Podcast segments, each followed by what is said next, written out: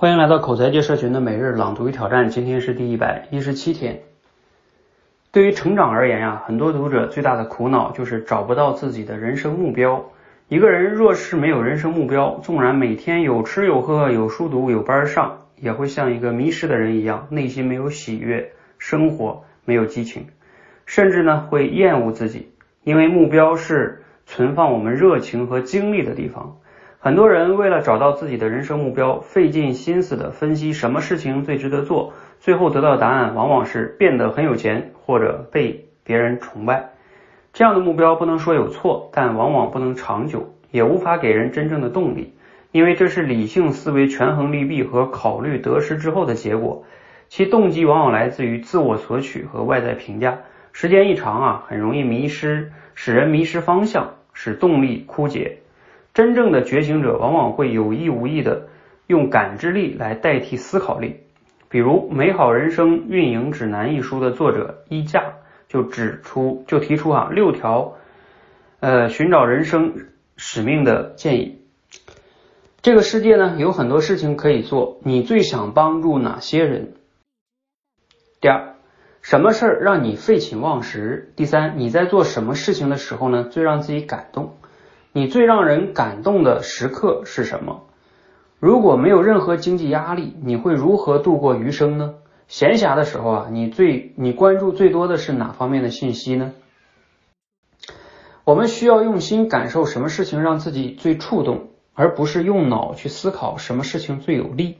理智的分析和计算无法解出内心的真正需求，唯有感性的觉知和洞察才能让答案浮出水面。好，内容摘自于周玲老师的《认知觉醒》这本书。今日的思考与挑战，哈，嗯，你有自己的人生目标吗？试着用自己用今天所学的内容，嗯，如上的问题呢，去想一想，对于目前来说，你的人生目标是什么？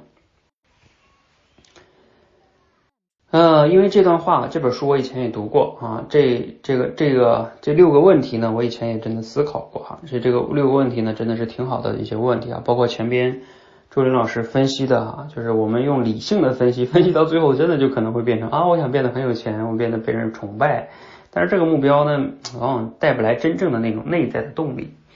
那下面这六个问题啊，我值得，我觉得咱们可以再好好思考一下。啊，这个世界有很多事可以做，你最想帮助哪些人？哎呀，这个问题我觉得对我来说就是，嗯，其实帮助现在这些受口才困扰的朋友呢，我觉得是我挺想做的。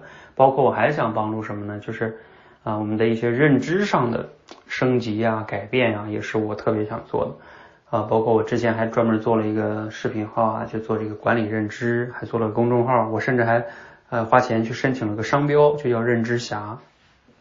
因为我觉得认知真的影响了人的很多方面啊。那第二个就是什么事儿会让你废寝忘食呢？嗯，就我觉得帮大家去练口才啊，改变认知啊，去成长啊，我觉得这都是能让我废寝忘食的事情。呃，你在做什么事情的时候是最让自己感动的？嗯，我觉得就是坚持自己的某些价值观。然后我觉得做一些真正自己觉得有意义的事情的时候啊，我就会觉得很感动。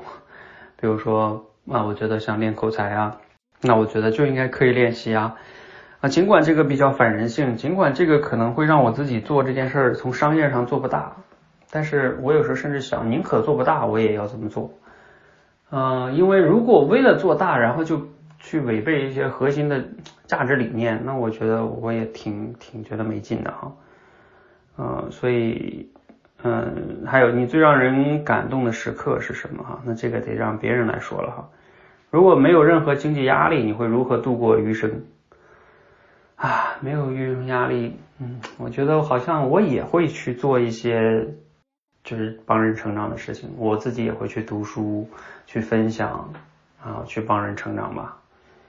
嗯，这个是我以前也思考过这个问题。闲暇时最关注哪些信息？嗯，闲暇时最关注哪些信息呢？嗯，娱乐类的就是看电影啊，看一些新闻会看一些哈。嗯，看 NBA 啊，然后呃，就是成长类的呢，就会看一些什么呃，成长类啊，经营管理类的啊，教育类的一些公众号啊，呃，一些书什么的哈。